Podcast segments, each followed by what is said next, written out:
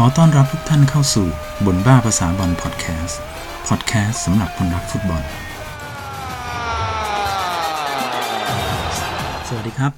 บ่นบ้าภาษาบอลพอดแคสต์นะครับ ก็กลับมาพบกันเป็น EP ที่ 14 นะครับอ่า EP นี้ก็ขอตั้งชื่อตอนว่าทำไมใครๆ ก็เชื่อมืออาร์เตต้านะครับ ก็คงทราบกันดีแล้วครับ มิเกลอาร์เตต้านะครับ เป็นผู้จัดการทีมของอาร์เซนอลนะครับ แต่ก็เอ่อมีคนในวงการพูดถึงกันมาก มากจริง ๆ นะครับ ว่าเขาเป็นผู้จัดการทีมที่เขาจะต้องเป็นผู้จัดการทีมที่ดีนะครับ หรืออะไรประมาณนี้นะก็มีอย่างเป๊ปกอร์ดิโอล่าเคยบอกไว้นะครับเป๊ปเขาพูดว่าอย่างนี้นะครับ คือเมื่อมีข้อเสนอที่ดีมาในเวลาที่เหมาะสม ผมจะเตะเขาออกจากสโมสรด้วยตัวของผมเอง อันนี้ประโยคนี้คือประโยคที่เป๊ปกอร์ดิโอล่านะครับผู้จัดการทีมของแมนเชสเตอร์ซิตี้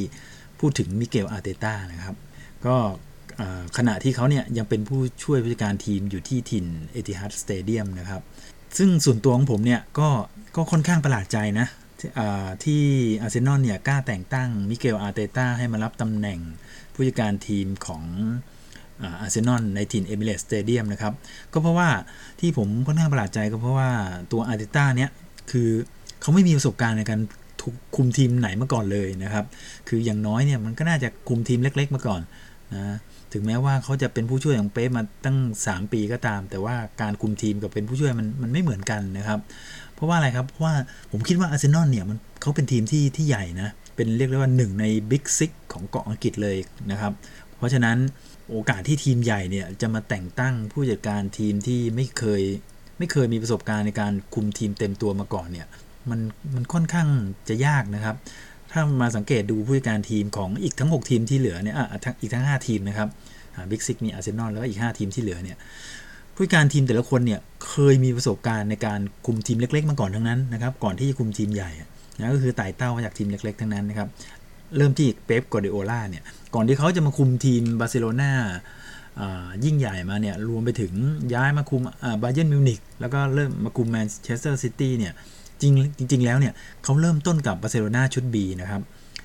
ซึ่งบาร์เซโลนาชุด B ในปีนั้นที่เขาคุมทีมเนี่ยก็ลงแข่งในเทอร์เซล่าดิวิชั่นหรือเทียบได้กับดิวิชั่น4 ของลีกสเปนนะครับลีกสเปนก็จะมีลาลิก้าฮะมีเซกุนดาแล้วก็เซกุนดา B แล้วก็มาเป็นเทอร์เซล่าดิวิชั่นเพราะนั้นก็คือทีมในลีกดิวิชั่น4นั่นเองนะครับแล้วก็ปีนั้นเนี่ยเป๊ปก็พาทีมคว้าแชมป์ได้ด้วย พอคุมทีมปีนั้นได้แชมป์ปุ๊บ บาร์เซโลนาก็ดันขึ้นให้มาคุมทีมบาร์เซโลนาชุดใหญ่เลยนะครับ ก็จากนั้นเป๊ปก็เริ่มสร้างตำนานกับให้กับตัวเองนะครับ ส่วนเจอร์เกนคล็อปป์เนี่ยก็เริ่มต้นกับทีมไมนซ์นะครับไมนซ์ศูนย์ห้าเนี่ย เป็นเวลาถึง 7 ปีเลยนะ แล้วซึ่งตอนนั้นไมนซ์ก็เล่นอยู่ในลีกา2ด้วย ไม่ไม่ได้เล่นอยู่ในบุนเดสลีกา เหมือนอย่างทุกวันนี้นะครับเพราะฉะนั้นก็พาทีมไมนซ์ขึ้นชั้น รู้สึกจะเคยทำตกชั้นไปด้วยครั้งหนึ่งด้วย ก่อนที่จะมาตัวเขาเนี่ยจะมาคุมทีมโบรุสเซียดอร์ทมุนด์นะครับ แล้วก็มาเขย่าบัลลังก์บัลลังก์ของเสือใต้บาเยิร์นมิวนิกนะครับก็แย่งแชมป์มาจากบาเยิร์นมิวนิกได้ด้วยนะครับคนต่อมานะครับโฮเซ่มูรินโญ่นะคนนี้คงไม่ต้องบรรยายสรรพคุณนะครับก็แต่ก่อนที่เขาจะมาอยู่เชลซีเนี่ยนะครับเขาก็เคยคุมทีมเล็กๆมาก่อนนะ แต่ว่าจริง ๆ แล้วเขาเริ่มต้นกับเบนฟิก้านะครับ ซึ่งซึ่งตอนคุมทีมเบนฟิก้าเนี่ยนะก่อนที่จะเริ่มต้นกับเบนฟิก้าเนี่ยเขาเออเขาเป็นผู้ช่วยผู้จัดการทีมมาก่อน เป็นผู้ช่วยของเซอร์บ๊อบบี้ร็อบสันนะครับที่บาร์เซโลนามาก่อน แต่พอย้ายไปอยู่เบนฟิก้าปุ๊บพอได้ขึ้นขึ้นคุมทีมเบนฟิก้าชุดใหญ่นะครับ ก็เป็นทีมแรก แล้วก็เป็นทีมใหญ่ด้วยของโปรตุเกสนะครับแต่ว่าคุมทีมได้เพียง 9 นัดแค่นั้นเองนะครับตอนนั้นก็มีเลือกตั้งประธานสโมสรคนใหม่นะแล้วก็กลายเป็นอีกคนหนึ่งอะที่สนับที่ไม่ได้สนับสนุนสนุนตัวเขาเนี่ยได้เป็นประธานสโมสรนะครับ แล้วก็เอาคนใหม่มาเป็นผู้จัดการทีมเบนฟิก้านะครับตัวมูรินโญ่เนี่ยก็เลยต้องหยุดการคุมทีมอยู่ที่ 9 นัด จากนั้นเนี่ยมูรินโญ่เนี่ยเขาก็ต้องไปเริ่มต้นใหม่กับยูนิเอาไลเรียนะครับยูนิเอาเดอไลเรีย นั้นได้1ปีนะครับ ก่อนที่ก็จะมาอยู่กับปอร์โตจากนั้นเขาก็เริ่มสร้างชื่อนะครับปอร์โตก็มาเชลซี ไปอินเตอร์ไปเรอัลมาดริดนะครับ มาแมนเชสเตอร์ยูไนเต็ดแล้วก็ท็อตแนมฮ็อทสเปอร์นะครับคนต่อมาโอเล่กูน่าโซชานะครับเขาก็เริ่มต้นกับทีมสำรองของแมนเชสเตอร์ยูไนเต็ดนะ ก่อนที่จะไปคุมทีมโมลด์ในในนอร์เวย์บ้านเกิดนะครับ แล้วก็มาคุมคาร์ดิฟนะแล้วก็กลับไปโมลด์อีกทีหนึ่งนะ ก่อนที่จะมาคุมปีศาจแดงชุดใหญ่ หรือแม้แต่แฟรงค์แลมพาร์ดนะกุนซือหนุ่มของเชลซีเนี่ยเขาก็เริ่มต้นกับดาร์บี้เคานตี้ในลีกแชมเปี้ยนชิพนะแล้วก็ทำได้ดีพอตัวนะครับ ก็ปีแรกที่ไปคุมทีมเนี่ย ก็พาทีมเข้าถึงเพย์ออฟเลื่อนชั้นนะครับ แล้วปีต่อมาก็มาคุมเชลซีเต็มตัวนะครับ แต่ว่ามิเกลอาร์เตต้าเนี่ย เริ่มต้นนะด้วยการเป็นผู้จัดการทีม ก็คุมทีมชุดใหญ่อย่างคุมทีมใหญ่ๆนะครับ อย่างอาร์เซนอลเลยนะครับ แล้วก็หลายๆคนนะครับที่เขาที่รู้จัก กับมิเกลอาร์เตต้าเนี่ยก็พูดเป็นเสียงเดียวกันนะครับว่าอาร์เตต้าเนี่ยก็จะจะประสบความสำเร็จในอาชีพนี้อย่างแน่นอนนะครับนี้อะไรที่ทำให้คนพวกนี้คิดแบบนั้นนะครับคนที่ใกล้ชิดกับเขาเนี่ยคิดแบบนั้นคราวนี้ผมจะพาไปไปดูประวัติของอาร์เตต้ากันสักหน่อยนะครับ ดูซิว่าทำไมคนถึงมั่นใจในตัวอาร์เตต้าซะจริงนะครับอาร์เตต้าเนี่ยเริ่มต้นเป็นนักเตะเยาวชนนะครับ เมื่ออายุได้ 9 ปีนะก็เข้าร่วมทีมเยาวชนของ แอนติกูโอโกนะครับก็ถ้าอ่านผิดต้องขออภัยนะครับ เป็นเมืองเป็นทีมสโมสรอยู่ในเมืองซานเซบาสเตียนนะครับแคว้นบาสก์ ก่อนที่ตัวเขาเนี่ยจะย้ายเข้าสู่ลามาเซียนะครับลามาเซียก็คือเป็น academy ของสโมสรบาร์เซโลนานะครับเมื่อตอนที่อายุได้ 15 ปี หลังจากนั้นนะครับก็เริ่มเป็นนักเตะอาชีพตอนอายุ 17 ปีอตอนอายุ 17เนี่ยได้เซ็นสัญญานักเตะอาชีพ แล้วก็โดนดันขึ้นมาเล่นให้กับบาร์เซโลนาชุด C นะครับแต่ก็ ด้วยความเก่งเกินวัยนะครับ อายุ 17 เนี่ย เล่นชุด C ได้ไม่กี่นัดนะครับ ก็ถูกดันให้ขึ้นสู่ชุด B ในปีเดียวกันนั้นเลยนะครับ แต่ว่าการที่จะขึ้นสู่ชุด A เนี่ย ตอนนั้นเรามาดูซินะครับ ว่าบาร์เซโลนาชุด A หรือชุดใหญ่เนี่ย ที่เล่นในบุนเอ่อที่เล่นในลาลิก้าเนี่ยนะครับ มีมิดฟิลด์เป็นใครกันบ้างนะครับ ตอนนั้นบาร์เซโลนาชุดใหญ่เนี่ยเต็มไปด้วยมิดฟิลด์ระดับโลกทั้งนั้นนะครับไม่ว่าจะเป็นเป๊ปกวาดิโอล่านะครับ ซึ่งเป็นกัปตันทีมในสมัยนั้นด้วยนะครับ ก็ตามมาด้วยฟิลิปโคคูนะมิดฟิลด์ทีมชาติฮอลแลนด์เอ็มมานูเอลเปอตีต์มิดฟิลด์ทีมชาติฝรั่งเศสนี่ก็คือได้แชมป์โลกกับฝรั่งเศสนะครับหลุยส์เอ็นริเก้มาร์ติเนซนะครับมิดฟิลด์ทีมชาติสเปน ซึ่งปัจจุบันนี้เขาคือผู้จัดการทีมชาติสเปนนะครับคนปัจจุบันชาบี้เอร์นานเดซนะครับซึ่งตอนนั้นเนี่ยเป็นดาวรุ่งแห่งวงการฟุตบอลสเปนเลยนะครับแค่นี้แค่มิดฟิลด์ตัวรับแค่นั้นเองนะแค่นี้ก็แทบจะไม่มีที่ว่างสำหรับนักเตะดาวรุ่งอย่างอาร์เตต้าแล้ว นี่ยังไม่รวมพวกมิดฟิลด์ตัวรุกอย่างเบาเดไวน์เซนเดน นะครับ ปีกฮอลแลนด์มาร์คโอเวอร์มาร์ส อย่างเงี้ย แล้วริวัลโด้อีกคนหนึ่งเนี่ยโอ้โห ก็ไม่มีที่ว่างให้กับนักเตะดาวรุ่งคนไหนแล้วนะครับ เมื่อทีมเต็มไปด้วยนักเตะซูเปอร์สตาร์แบบนี้นะครับ จากนั้นเนี่ยเขาก็เลยตัดสินใจนะไปหาประสบการณ์ต่างแดนนะครับเขาก็ย้ายมาด้วยสัญญายืมตัว 1 ปีนะครับมาอยู่กับปารีสแซงต์แชร์แมงนะครับณทีมนี้เนี่ยเขาก็ได้พบกับนักเตะคนหนึ่งนะ ซึ่งนผู้นักเตะคนนี้เนี่ยเป็นนักเตะเรียกได้ว่าเขาออกมายอมรับนะครับ เป็นนักเตะคนแรกๆเนี่ยที่เขาพยายามที่จะเอาเป็นแบบอย่าง ก็คนผู้นี้เนี่ยก็สอนนะครับว่าอะไรที่ควรทำอะไรไม่ควรทำอะไรถูกอะไรผิดนะครับการวางตัวในห้องแต่งตัวว่าเราควรทำตัวยังไงนะครับ รวมไปถึงควรที่จะมีปฏิกิริยาหรือปฏิสัมพันธ์โต้ตอบกับเพื่อนร่วมทีมนักเตะคนอื่นๆอย่างไรนะครับ ควรทำตัวยังไงถึงจะได้รับความเคารพจากเพื่อนร่วมทีมนะครับ อะไรประมาณนี้นะครับ ก็หลาย ๆ อย่างพวกนี้ก็หล่อหลอมนะครับ จนนำมาสู่ลักษณะของการเป็นผู้นำของมิเกลอาร์เตต้านะครับนะคุณผู้ฟังอาจจะสงสัยแล้วนักเตะคนนี้คือใครนะครับ นักเตะที่ผมกล่าวถึงผู้นี้ก็คือเมาริซิโอโปเชตติโนนะครับเป็นอดีตกุนซือของท็อตแนมฮอตสเปอร์นั่นเองนะตอนนี้ก็กำลังว่างงานอยู่ของภัยนะครับ ก็ที่ปารีสเนี่ย อาร์เตต้าก็เริ่มรู้จักกับเมาริซิโอโปเชตติโนนะครับ ซึ่งพอชเนี่ยพอชนี่ก็คือเป็นผมจะเรียกโปเชตติโนว่าพอชละกันนะครับพอชเนี่ยก็ได้กล่าวถึงเด็กคนนี้ก็คืออาร์เตต้าเนี่ยเขาพูดถึงอาร์เตต้าไว้ว่าอย่างนี้นะครับอาร์เตต้านั้นยอดเยี่ยมนะครับไม่ใช่เพียงเพราะความสามารถของเขาเท่านั้น แต่เป็นวุฒิภาวะในสนามของเขาด้วย ความรู้ของเขาเกี่ยวกับฟุตบอลทำให้ผมรู้สึกประหลาดใจ เขาเป็นผู้เล่นหนุ่มก็จริง แต่เมื่อได้พูดคุยกับเขาแล้วเนี่ย ความรู้ของเขาเทียบเข้ากับนักเตะอายุ 30 เลยทีเดียวสำหรับผมแล้วเขาจะต้องเป็นหนึ่งในโค้ชที่ดีที่สุดของวงการ หากเขาตัดสินใจที่ที่จะยึดอาชีพนี้ เขามีความสามารถพอที่จะเป็นโค้ชที่ยิ่งใหญ่ได้ เขามีบุคลิกที่ยอดเยี่ยมจริง ๆ ทั้งหมดนี้คือคำชื่นชมของพอชนะครับที่มีต่ออาร์เตต้านะครับแล้วจากนั้นนะครับหลังจากหมดสัญญายืมตัวเนี่ยปีต่อมาอาร์เตต้าเนี่ยก็ได้ย้ายนะครับย้ายสโมสรไปร่วมทีมกลาสโกว์เรนเจอร์ในสกอตแลนด์นะครับ หน้าที่แห่งนี้ความแข็งแกร่งทางด้านจิตใจ แล้วก็ลักษณะความเป็นผู้นำของเขาเนี่ยก็ก็เริ่มเด่นชัดขึ้นนะครับหลังจากที่ไปสะสมอยู่ที่ปารีสนะสั่งสมที่ปารีสมา 1 ปี ในฤดูกาล 2002-2003 เนี่ยแชมป์ลีกสกอตแลนด์เนี่ยนะครับก็ถูกตัดสินในนัดสุดท้ายของฤดูกาลนะครับ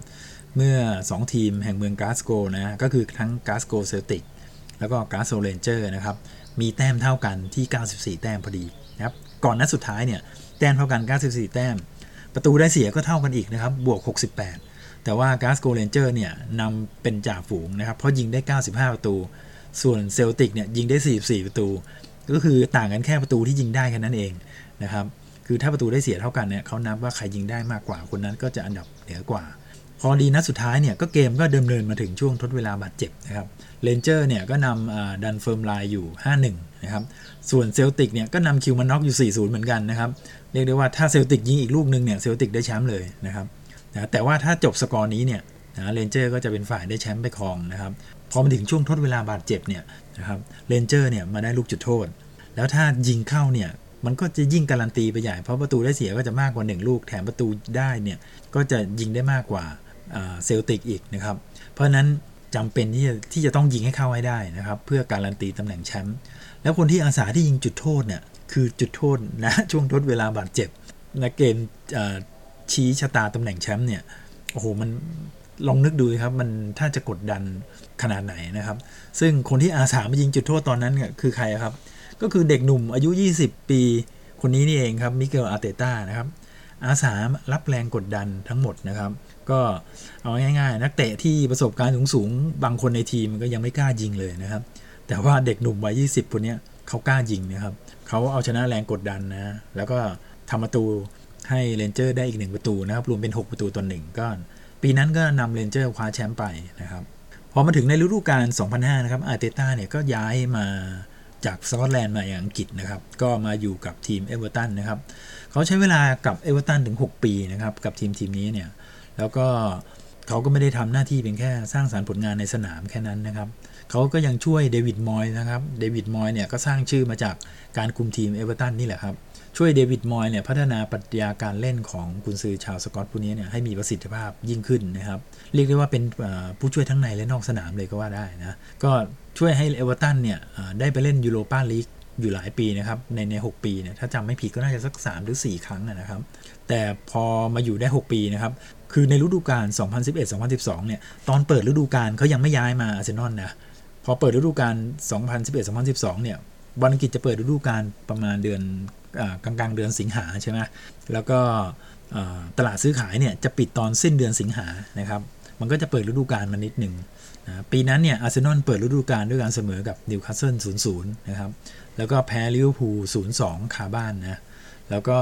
แพ้ให้กับแมนยูอีก 2-8 2 ประตูต่อ 8 นะครับผมไม่ได้พูดผิดนะครับ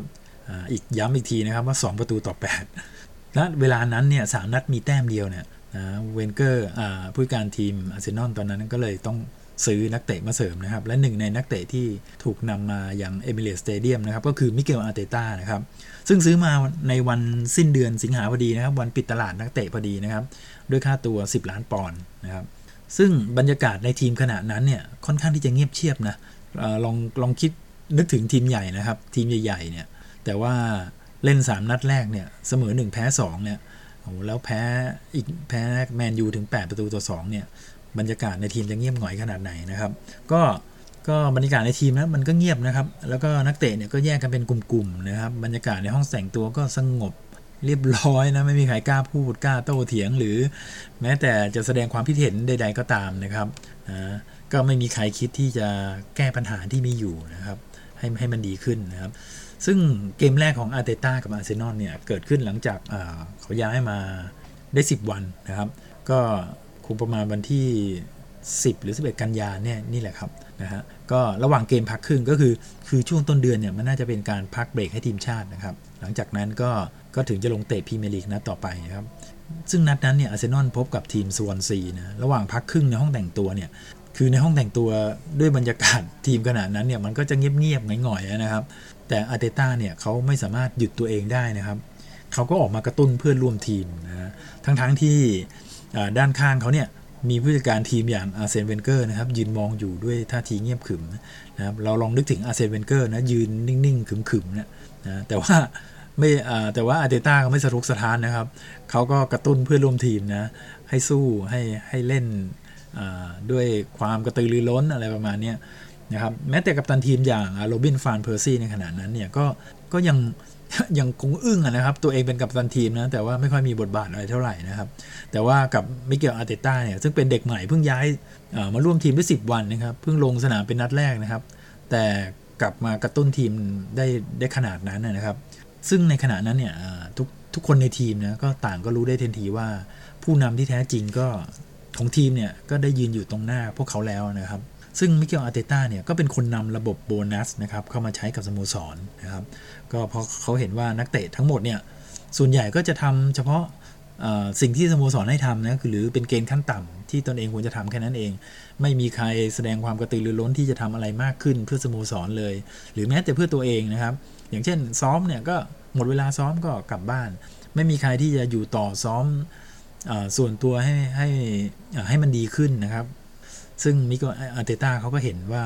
เออจริง ๆ แล้วสโมสรเราน่าจะนำระบบโบนัสมาใช้นะครับ ให้กับคนที่ทำอะไรที่มากกว่าที่ขั้นต่ำที่ตัวสมควรทำนะครับอาร์เตต้าเขาก็เริ่มเข้ามาเปลี่ยนบรรยากาศในห้องแต่งตัวนะครับนะเขาพยายามที่จะทำสิ่งต่างๆ ให้มันดีขึ้นนะครับ ก็สิ่งอะไรที่มันเป็นประโยชน์กับสโมสรเนี่ยเขาก็พยายามทำทุกอย่างนะเมื่อหลายๆ คนเห็นเป็นแบบนี้แล้วเนี่ยคนอื่นๆ นะครับ ก็เริ่มเห็นดีเห็นงามด้วยนะครับ ก็มาเข้าร่วมกันมากขึ้นมากขึ้นนะครับ ยิ่งผู้เล่นเข้ามาร่วมกิจกรรมกับเขามากขึ้นเท่าไหร่นะครับบรรยากาศในทีมเนี่ยมันก็มีความใกล้ชิดสนิทสนม มีความเป็นครอบครัวมากขึ้นนะครับ ปัญหาต่างๆเนี่ยก็ได้รับการแก้ไขนะมันก็มีการพูดคุยกันมากขึ้น ใครมีปัญหาอะไรเนี่ยก็มาช่วยกันแก้ไขนะครับ ซึ่งแหล่งข่าวในในสโมสรอาร์เซนอลนะครับก็บอกออกมาว่านะครับข้อเสนอข้อเสนอแนะหนึ่งของมิเกลอาร์เตต้าเนี่ยคือ ต้องการให้มีห้องไว้ห้องหนึ่งนะครับ ไว้สำหรับครอบครัวของนักเตะที่มารวมตัวกันนะครับ โดยครอบครัวนักเตะพวกนี้เนี่ยก็จะมารวมตัวกันอย่างน้อยสามชั่วโมงหรือหรือมากกว่านั้นนะหลังจบเกมการแข่งขันในแต่ละนัด คือพอแข่งเสร็จก็มารวมตัวกันห้องนี้ก็อาจจะมีปาร์ตี้เล็กน้อยพูดคุยสนิทสนมเป็นเหมือนครอบครัวอาร์เซนอลอะไรประมาณนี้นะครับก็มันก็จะทำให้บรรยากาศในทีมเนี่ยมันมีความรักใคร่สามัคคีกันกันมากขึ้นนะครับอะคราวนี้เรามาดู ก้าวแรกสู่การเป็นโค้ชของอาร์เตต้ากันนะครับ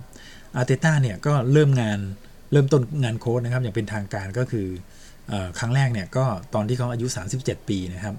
ก็ทันทีที่เป๊ปกวาร์ดิโอลาเนี่ยเข้ามารับงานที่แมนเชสเตอร์ซิตี้ในปี 2016 นะครับเป๊ปเนี่ยเขาก็เลือกอาร์เตต้าเนี่ยที่เพิ่งจะแขวนสตั๊ดในในปีนั้นเหมือนกันนะครับ มาเป็นผู้ช่วยผู้จัดการทีมเลยนะครับ ซึ่งจริงๆแล้วมันก็ไม่น่าแปลกใจเท่าไหร่นะฮะเพราะว่า 2 คนนี้เนี่ยเขาก็ได้มีการ พูดคุยกันเป็นประจำอยู่แล้วนะครับเขารู้จักกันนะแล้วก็มีการพูดคุยสนิทสนมกันอยู่ ตั้งแต่ก่อนที่เป๊ปจะมารับงานในอังกฤษซะอีกนะครับ แต่ว่าถึงแม้ในขณะนั้นเนี่ยอาร์เตต้าจะเริ่มงานใหม่ครั้งแรกนะครับ ซึ่งก็คงจะหาความโดดเด่นในตัวเองไม่เจอนะครับ ซึ่งใครก็ยังไม่รู้ว่าอาร์เตต้าเป็นคนอะไรยังไงอะไรเงี้ยนะครับแต่ว่าเป๊ปเนี่ยก็รับมาเป็นผู้ช่วยนะครับ ซึ่งเป๊ปก็ได้กล่าวออกมาว่านะครับอาร์เตต้าเนี่ย คือคนที่รู้เรื่องเกี่ยวกับพรีเมียร์ลีกดีกว่าทุกคนในทีมแมนเชสเตอร์ซิตี้เนี่ยและนี่ก็คือเหตุผลหลักที่เขาเลือกอาร์เตต้ามาเป็นผู้ช่วยนะครับ ซึ่งพอมาทำงานเนี่ยอาร์เตต้าเขาก็มีจุดเด่นนะครับ ก็ในเรื่องการหานักเตะดาวรุ่งนะครับนำสายเลือดใหม่ๆ เข้าสู่สโมสร หรือหาแรงกระตุ้นใหม่ๆ หรือไอเดียดีๆ หรือไอเดียที่มันแตกต่างไปจากเดิมที่ทีมมีอยู่แล้วเนี่ยนะครับแล้วก็ช่วยงาน เป๊ปในเรื่องการสื่อสารกับลูกทีมนะครับเขาพยายามซึมซับวัฒนธรรมและการทำงานของสโมสรนะแล้วก็ดูว่าอะไรที่มันควรที่จะปรับปรุงให้มันดีขึ้นนะหรือเปลี่ยนแปลงให้ทีมให้มันดีขึ้นนะครับ แต่การเปลี่ยนแปลงของอาร์เตต้าเนี่ยบางทีนะครับคือเขาเขาทำแบบแนบเนียนอะนะทำโดยที่ลูกทีมไม่ทันได้รู้สึกตัวด้วยซ้ำไปคือ คือมันไม่ได้ขัดกับกิจวัตรที่นักเตะแต่ละคนได้ทำทุกๆวันนะครับ คือเปลี่ยนแปลงโดยโดยที่แต่ละคนไม่ทันรู้ตัวก็ว่าได้นะครับ ซึ่งอิทธิพลของเขาต่อทีมเนี่ยมันก็มีเพิ่มมากขึ้นเรื่อยๆนะสำหรับอาร์เตต้านะครับ ซึ่งหนึ่งในงานหลักของเขาเนี่ยก็คือการนำสิ่งที่ดีที่สุดในตัวนักเตะเนี่ยออกมานะครับ วิธีการของอาร์เตต้าก็คือว่าเขามักจะดูวิดีโอนะครับหาข้อผิดพลาดจากเกมการแข่งขันจริงนะครับ ก็คือดูว่านักเตะมีข้อบกพร่องตรงไหนนะครับ แล้วก็นำมาปรับปรุงนะ ซึ่งตัวเขาเองเนี่ยมีส่วนสำคัญในการพัฒนานักเตะอย่างราฮีมสเตอร์ลิงนะครับแล้วก็เลรอยซาเน่ซึ่งทั้งคู่เนี้ยถูกเรียกตัวให้เข้าไปดูข้อผิดพลาดนะครับจากการวิเคราะห์ทางวิดีโอในในออฟฟิศนะครับในสำนักงานเนี่ยแล้วก็แล้วพอพอลงซ้อมในสนามจริงเนี่ยก็เอามาปรับปรุงใช้นะครับซึ่งในการหาจุดอ่อนในเกมของนักเตะระดับระดับท็อปนะหรือระดับซูเปอร์สตาร์พวกนี้จริงๆแล้วมันมันเป็นเรื่องที่ละเอียดอ่อนนะครับแต่ว่าก็ถือเป็นเรื่องสำคัญนะ การที่นักเตะแต่ละคนจะพัฒนาไปเรื่อยๆเนี่ยเราก็ต้องปิดจุดอ่อนเรื่อยๆนะครับ แต่อาร์เตต้าเนี่ยเขาก็มีวิธีสื่อสารนะครับที่จะทำให้นักเตะเหล่านั้นเนี่ยนะยอมรับในข้อบกพร่องของตัวเองนะครับ ซึ่งเราลองนึกถึงนักเตะระดับซูเปอร์สตาร์นะครับ พวกที่ดังๆเนี่ยบางคนอีโก้สูงนะครับนะไม่ค่อยจะรับฟังใคร ฉันเคยเล่นอย่างเงี้ย ฉันก็จะเล่นอย่างเงี้ยประมาณเนี้ยนะครับ อย่างตอนที่ฟาเบียนเดลฟ์แล้วก็โอเล็กซานเดอร์ซินเชนโก้นะครับ จะต้องย้ายมาเล่นในตำแหน่งฟูลแบ็กนะครับแล้วก็ที่เฟอร์นันดินโยนะต้องมาเล่นย้ายจากกองกลางมาเล่นเป็นเซนเตอร์ฮาฟนะครับทั้ง 3 คนนี้ก็ได้ได้ประโยชน์จากความเชี่ยวชาญในส่วนนี้ของอาร์เตต้าด้วยเหมือนกันนะครับรวมไปถึงกาเบรียลเชซุสนะครับดาวยิงชาวบราซิลเนี่ยก็เป็นอีกคนหนึ่งนะฮะที่ตอนเข้ามาแมนซิตี้ใหม่ๆ ก็มีปัญหาในเรื่องการปรับตัวนะครับให้กับให้เข้ากับทีมนะก็ปรับตัวไม่ค่อยได้นะครับ สุดท้ายก็อีกเหมือนเดิมนะครับ เขาก็ได้รับการแนะนำและความช่วยเหลือจากมิเกลอาร์เตต้านะให้ผ่านช่วงเวลานั้นไปได้ด้วยดีนะครับเป๊ปเขาบอกว่าอย่างนี้ครับเป๊ปเขาก็บอกว่าเนี่ยอาร์เตต้าเนี่ยได้ช่วยเหลือผู้เล่นไว้มากมายนะครับ หลายคนมาก เมื่อผมต้องการความช่วยเหลือนะเขาจะสามารถทำแทนผมได้อย่างดีเยี่ยมนะครับเขาเป็นคนที่วิเศษมาก ทั้งผู้เล่นและทุกคนในทีมต่างก็รู้ดีว่าเขาเป็นคนที่ยอดเยี่ยม และจะเป็นผู้จัดการทีมที่ยอดเยี่ยมด้วยนะครับเนี่ยนี่คือคำคำชมที่ออกมาจาก ยอดผู้จัดการทีมอย่างเป๊ปกวาร์ดิโอลานะครับ ซึ่ง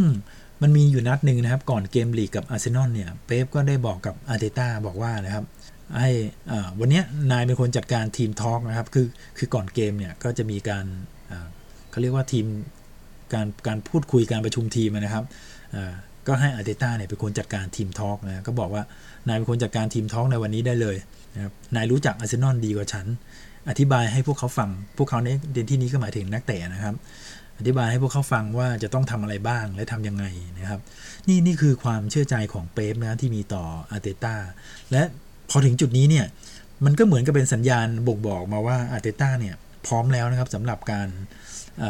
ขึ้นไปยืนในตำแหน่งผู้จัดการทีมนะครับ ซึ่งตอนแรกเนี่ยเป๊ปก็ได้วางอาร์เตต้าไว้ ไว้ว่าจะให้อาร์เตต้าเนี่ยเป็นผู้จัดการทีมต่อจากต่อจากตัวเขานะครับ ในเวลาที่เขาวางมือจากแมนเชสเตอร์ซิตี้นะครับ ซึ่งแต่ว่าสุดท้ายแล้วอาร์เตต้าก็ย้ายมาคุมอาร์เซนอลซะก่อนก่อนที่เป๊ปจะวางมือจากซิตี้นะครับ ด้วยทักษะที่อาร์เตต้าเขาเขาถนัดนะที่ที่เขาชอบทำเนี่ยนะครับผมก็เลยไม่แปลกใจเลยนะฮะที่ว่า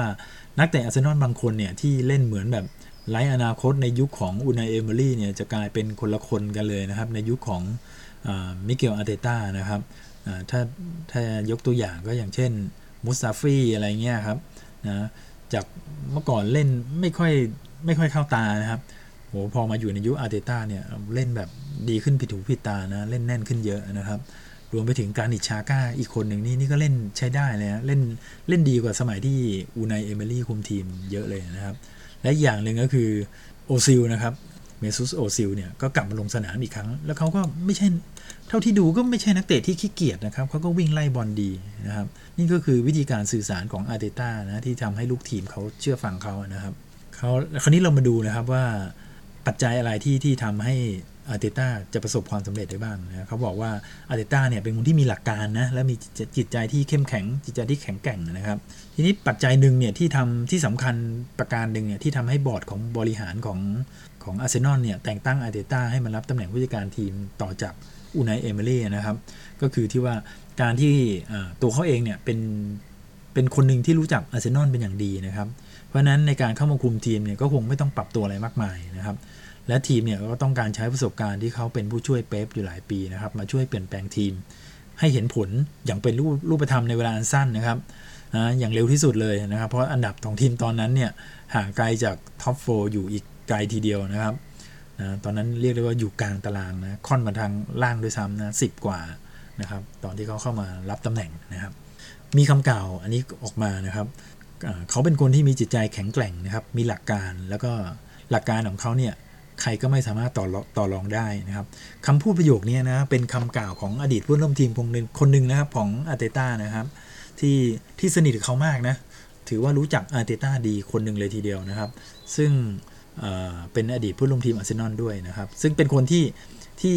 อาร์เตต้าเนี่ยคอยช่วยเหลือนะแล้วให้ให้คำปรึกษาเวลาที่เขาเนี่ยเขาคนนี้ย้ายมาจากมาลาก้าใหม่ๆนะครับแฟนอาร์เซนอลหลายคนคงรู้จักรู้จักแล้วครับ เพื่อพอเวลาพูดถึงทีมมาลาก้านะครับเขาก็คือซานติกาโซล่านั่นเองนะครับ ซึ่งแฟนๆกันเนอร์นะครับก็ก็ คิดว่ายังหวังลึกๆนะครับว่ากาโซล่าเนี่ยจะมาผนึกกำลังร่วมกับเมอร์เตซักเกอร์นะครับ แล้วก็เฟรดดี้ลุงเบิร์กนะครับ เพื่อช่วยงานอาร์เตต้าในฤดูกาลหน้านะครับ ซึ่งจริง ๆ แล้วก็ถือว่ามีความเป็นไปได้นะครับ เพราะว่าเพิ่งมีข่าวไม่กี่วันนี้เองว่าอาร์เซนอลเนี่ยนะครับก็กำลังติดต่อไปยังกาโซล่าแล้วนะครับ เพราะว่าตอนนี้กาโซล่าเขาประสบปัญหาการบาดเจ็บนะ ไม่ค่อยได้ลงเล่นมา 2 ปีแล้วนะครับ ก็เจ็บๆหายหายนะก็ไม่ค่อยได้ลงเล่นสม่ำเสมอ ซึ่งตอนนี้กาโซล่าเนี่ยอายุ 35 ปีแล้วนะครับ ก็ไม่แน่นะครับสิ้นฤดูกาลนี้ก็ไม่แน่ว่ากาโซล่าเนี่ยอาจจะตัดสินใจแขวนสตั๊ดกับบียาเรอัลนะครับ แล้วก็มาช่วยงานอาร์เตต้าก็เป็นได้นะครับ ซึ่งกาโซล่าเนี่ยเขาก็พูดไว้อย่างนี้ครับ เขาบอกว่า อนาคตเนี่ยใครจะรู้แต่แน่นอนนะครับว่าเรามีความสัมพันธ์ที่ดีต่อกันนะและหลายครั้งเราก็ได้คุยกันถึงสิ่งที่จะทำในอนาคต ผมจะให้ความช่วยเหลือเขาเสมอ เพราะเขาเป็นเพื่อนของผม และพวกคุณต้องแปลกใจในสิ่งที่เขาทำให้ผมตอนที่ผมมาอังกฤษใหม่ๆ มันทำให้ผมซาบซึ้งใจมากนะครับนี่คือคำคำกล่าวจากปากของกาโซล่านะที่มีต่ออเพื่อนเขาอย่างเพื่อนสนิทนะครับอย่างมิเกลอาร์เตต้านะครับแต่ท้ายที่สุดแล้วนะครับอาร์เตต้าเนี่ย ก็จะต้องถูกตัดสินผลงานด้วยผลงานในสนามนะครับ ไม่ใช่คำกล่าวของบุคคลในวงการฟุตบอลหลาย ๆ คนแบบนี้นะครับซึ่งจากผลงานที่ผ่านมาเนี่ยถึงแม้ว่าผลงานเนี่ยมันยังไม่ถึงขนาดเปรี้ยงปร้างนะอย่างอย่างที่หลาย ๆ คนคาดไว้นะครับ แต่ก็ถือว่ามันก็ไม่ได้น่าเกลียดนะครับก็ไม่ได้ขี้เหร่อะไรนะครับ ถือว่ายังพอเห็นหนทางที่สดใสรออยู่นะครับ ซึ่ง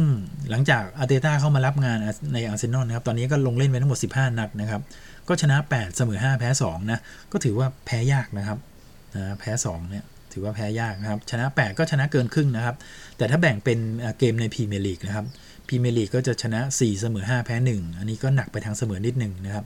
แพ้ครั้งหนึ่งก็คือแพ้เชลซีนะครับ ส่วน FA คัพเนี่ย ก็ชนะรวดมา 3 นัดแล้ว ก็ตอนนี้เข้ารอบก่อนรองชนะเลิศนะครับ ก็จะไปพบกับเชฟฟิลด์ยูไนเต็ดนะครับ ส่วนยูโรปาลีกนะ ก็แข่งมา 2 ครั้งนะครับ ชนะ ครั้งหนึ่งแพ้ครั้งหนึ่งแต่ก็ตกรอบนะครับด้วยกฎประตูทีมเยือนนะตกรอบด้วยฝีมือของทีมโอลิมเปียกอสนะครับจากกรีซนะครับก็คงต้องให้เวลาอาเตต้าสร้างทีมสักพักหนึ่งนะครับ ผมว่าก็ด้วยทรัพยากรที่มีอยู่อย่างจำกัดนะครับ ก็อย่างที่เราทราบกันดีอยู่ว่าตอนนี้อาร์เซนอลไม่ค่อยมีงบให้ใช้สักเท่าไหร่นะครับ แล้วก็อีกประการหนึ่งก็คือการเข้ามาแทนทีมในช่วงกลางฤดูกาลเนี่ย มันมันก็คงยังวัดอะไรไม่ได้มากเท่าไหร่นะครับ ก็คงต้องรอให้เขาได้ทำทีมเต็มๆฤดูกาลนะครับ มีเวลาหาซื้อนักเตะที่ตัวเขาเองต้องการจริงๆนะให้เข้ากับแผนการเล่นของเขานะครับนะก็คงเป็นฤดูกาลหน้านะฮะเราคงได้เห็นอาร์เซนอลของจริงนะซึ่งจากตอนที่เขามารับงานใหม่ๆเนี่ยในช่วงแรกๆผมเห็นนะครับมีแฟนกันเนอร์เนี่ยในเมืองไทยนะบางคนบางกลุ่มนะก็ออกมามาโพสต์ในโซเชียลมีเดียนะครับ ก็ว่าอาร์เตต้าเล่น คุมทีมเล่นไม่ได้เรื่องบ้างอะไรบ้างนะก็ออกมาก็คือออกออกมาในแนวต่อต้านนะครับนะแต่แต่ตัวผมเองเนี่ยก็คิดว่าส่วนใหญ่เนี่ยก็คิดว่าน่าจะพอใจนะผมดูอาร์เซนอลเล่นก็ดูดูมีอนาคตกว่าในยุคของอูนายเอเมรี่นะครับ ก็ส่วนใหญ่ก็น่าจะพอใจการทำทีมของเขานะ เพราะนั้นคือผมได้โพสต์เป็นบทความเนี้ยผมได้โพสต์ลงในในบ่นบ้าภาษาบอลแฟนเพจใน Facebook นะครับ ก็ไปประมาณ น่าจะเกือบเกือบ24ชั่วโมงแล้วนะครับ ก็ทำเป็นคล้าย ๆ โพลนะครับ สอบถามแฟนเดอะกันเนอร์นะในเมืองไทยนะว่าพอใจผลงานของอาร์เตต้าหรือเปล่านะครับ ก็มีเงื่อนไขเงี้ยก็คือก็ลองให้ให้ให้แสดงความคิดเห็นนะครับ โดยการกดรักเลยนะครับคือรูปหัวใจเนี่ยหากคิดว่าพอใจนะครับแล้วก็สนับสนุนให้อาร์เตต้าคุมทีมต่อไป แต่ถ้าคิดว่าอาร์เตต้าเนี่ยไม่เหมาะสมที่คุมทีมอาร์เซนอลเนี่ย ฤดูกาลหน้าเนี่ยเปลี่ยนเหอะอะไรเงี้ยก็ให้กดหัวเราะนะครับ55เนี่ยที่เป็นรูปหัวเราะนะครับ แต่ถ้าคิดว่าเฉยๆคุมต่อก็ได้ หรือจะเปลี่ยนคนก็ได้นะก็ให้กดให้กดสัญลักษณ์ว้าวนะครับ ในตัวในอีโมติเอ่ออีโมติคอนนะครับอีโมจิเนี่ยครับของของ Facebook นะครับ ซึ่งก็ใช้เวลาประมาณตอนนับถึงตอนนี้เนี่ยตอนนี้ตอนที่ผมอัดพอดแคสต์นี่ก็คือเวลาประมาณ6เกือบเกือบทุ่มนะครับ ก็เกือบจะ 24 ชั่วโมงแล้ว แต่ว่าผมก็นั่งอัดมาก็ได้สักพักหนึ่งแล้วนะครับ ก็ได้ตัวอย่างนะครับได้กลุ่มตัวอย่างประมาณ คือเอาเฉพาะคนที่กด 3 3อีโมจิเนี้ยนะครับ ก็ได้มาทั้งหมด 403 ตัวอย่างนะครับ พวกที่กดไลค์กดกดชอบนะครับ กดไลค์ที่เป็นรูปนิ้วโป้งเนี่ย อันนี้ผมตัดทิ้งนะอันนี้มีประมาณพันกว่าคน อันนี้ตัดทิ้งไปเลยนะครับ ก็ถือว่าไม่ไม่เข้าข่ายผมเอาเฉพาะ 3 อันนี้ก็ได้มามามาทั้งหมด 403 คนนะครับ ซึ่งถ้าเทียบว่าเป็นกลุ่มตัวอย่างที่ดีไหม ก็ผมก็ถือว่าโอเคนะ ถ้าเปิดถ้าตามหลักของการการเก็บข้อมูลการวิจัยเนี่ยนะครับ ก็ 400 คนขึ้นไปเนี่ยก็ถือว่าโอเคแล้วนะถ้าประชากรคือคืออันนี้เราไม่รู้นะว่าประชากรเป็นเท่าไหร่นะครับ ผมก็ตีว่าประชากรเป็น infinity แล้วกันนะเพราะเราไม่รู้ว่า แฟนอาร์เซนอลมีทั้งหมดเท่าไหร่นะครับ แต่ว่านักความคาดเคลื่อนที่5%นะครับ กลุ่มตัวอย่างที่สมควรที่จะสุ่มก็คือขั้นต่ำ 400 คน ตอนนี้เราได้มา 400 คนก็ถือว่าโอเคแล้วนะครับนะเป็นไปตามหลักวิชาการ ก็ผลปรากฏว่านะครับมีคนกดลักเลยเนี่ยทั้งหมด 392 คนนะครับ คิดเป็น 97.27%โอ้โหเรียกเรียกได้ว่าท่วมท้นนะฮะ แล้วก็มีคนกด 55 นะที่คิดว่าอาร์เตต้าไม่เหมาะสมเนี่ย 6 คนนะครับ คิดเป็น 1.49%นะครับ ส่วนที่เหลืออีก 5 คนก็คือเฉยๆนะครับ จะคุมต่อก็ได้หรือว่าจะเปลี่ยนคนก็ได้เนี่ย ก็มีเพียง 5 คนนะครับ 1 คิดเป็น 1.24%นะก็ถือว่าแฟน The Gunner ในเมืองไทยเนี่ย ก็ถือว่าอะไรอะชื่นชมมิเกลอาร์เตต้านะฮะ แล้วก็เห็นผลงานของเขาเนี่ยพัฒนาขึ้นกว่าในยุคของอุนายเอเมรี่นะครับ แล้วก็ก็คงคิดว่าอาร์เซนอลเนี่ย มาถูกทางแล้ว ซึ่งตัวผมเองเนี่ย ผมก็คิดว่าอาร์เซนอลเล่นดูมีอนาคตขึ้นเยอะนะครับ ก็ลองให้อาร์เตต้าเขาได้สำแดงฝีมือนะสักฤดูกาลหรือ2ฤดูกาลยิ่งถ้ามีงบให้ใช้ด้วยเนี่ยก็จะยิ่งดี แต่รู้สึกเหมือนเหมือนเหมือนว่าอาร์เซนอลเนี่ยจะไม่ค่อยมีงบให้อาร์เตต้าใช้นะครับ ก็อาจจะต้องใช้วิธีปั้นดาวรุ่งแทนนะครับ ซึ่งฤดูกาลนี้เราก็เห็นดาวรุ่งหลายคนนะได้ลงเล่นกับกับทีมชุดใหญ่ของอาร์เซนอลนะครับ ไม่แน่ปีหน้าก็อาจจะ ถึงจุด peak ก็ได้นะครับ ก็ส่วนตัวผมเนี่ยผมสนับสนุนมิเกลอาร์เตต้านะนะครับ ก็ในส่วนตัวของเขาเนี่ยเขาก็บอกอยู่แล้วว่าเขารักอาร์เซนอลอยู่แล้วนะครับ ยิ่งได้คุมทีมที่เขารักด้วยเนี่ย ผมก็สนับสนุนให้เป็นตำนานของอาร์เซนอลไปเลยนะครับ ส่วนตัวผมเนี่ยถึงแม้จะไม่ใช่แฟนของอาร์เซนอลเนี่ย แต่ผมก็อยากเห็นผู้จัดการทีมรุ่นใหม่ๆนะครับนะก็ขึ้นมาโชว์ฝีมือบ้างนะครับ ก็มันก็เป็นธรรมดานะครับ คลื่นลูกใหม่ก็ต้อง ไล่หลังคลื่นลูกเก่านะครับนับจากนี้ไปก็อาจจะเป็นยุคของผู้จัดการทีมรุ่นใหม่ๆอย่างมิเกลอาร์เตต้านะครับแฟรงค์แลมพาร์ดโอเลกุนนาร์ โซลชาอะไรพวกนี้นะครับนะก็จะไล่หลังคลื่นลูกเก่าไปเรื่อยๆนะครับไม่รู้ว่าแฟนอาร์เซนอลคิดเห็นยังไงนะครับ แต่ว่ายังไงก็ขอเป็นกำลังใจนะครับ ให้กับมิเกลอาร์เตต้าเออและอีกอย่างหนึ่งตอนนี้เนี่ยเนื่องจากเบรกโควิด -19 นะครับ ตอนนี้ก็เบรกไปซึ่ง มิเกลอาร์เตต้าเนี่ยก็ได้ข่าวว่าเขาติดไวรัสโควิด -19 ตัวนี้ด้วยนะครับ ก็ไงก็ขออวยพรให้เขาหายเร็วๆนะครับนะรวมไปถึงนักฟุตบอลทุกคนนะ รวมถึงประชากรทั่วโลกด้วยนะครับ ก็ไม่อยากให้ถึงขนาด คือไม่อยากให้เสียชีวิตนะ แต่ว่าก็เสียชีวิตไปไปเยอะแล้วนะครับ ก็ยังไงก็ขอให้ทุกคนนะรวมถึงคนไทยที่ฟังพอดแคสต์ในวันนี้ด้วยนะครับนะรักษาสุขภาพให้แข็งแรงนะครับ หวังว่าทุกคนจะ ปลอดภัยดีนะครับ ไม่มีติดเชื้อหรืออะไรนะครับ แล้วก็ปฏิบัติตามกฎหรือระเบียบที่รัฐบาลเขาต้องการให้ทำนะครับ ก็กักตัวอยู่กับบ้านนะครับ พยายามใช้ชีวิตอย่างมีสตินะครับนะอย่าออกไปไหนไปไปทำอะไรที่สุ่มเสี่ยงต่อการติดเชื้อนะครับสำหรับวันนี้ก็ขอบคุณที่ติดตามรับฟังนะครับ แล้วพบกันใหม่ใน episode หน้านะครับ สวัสดีครับ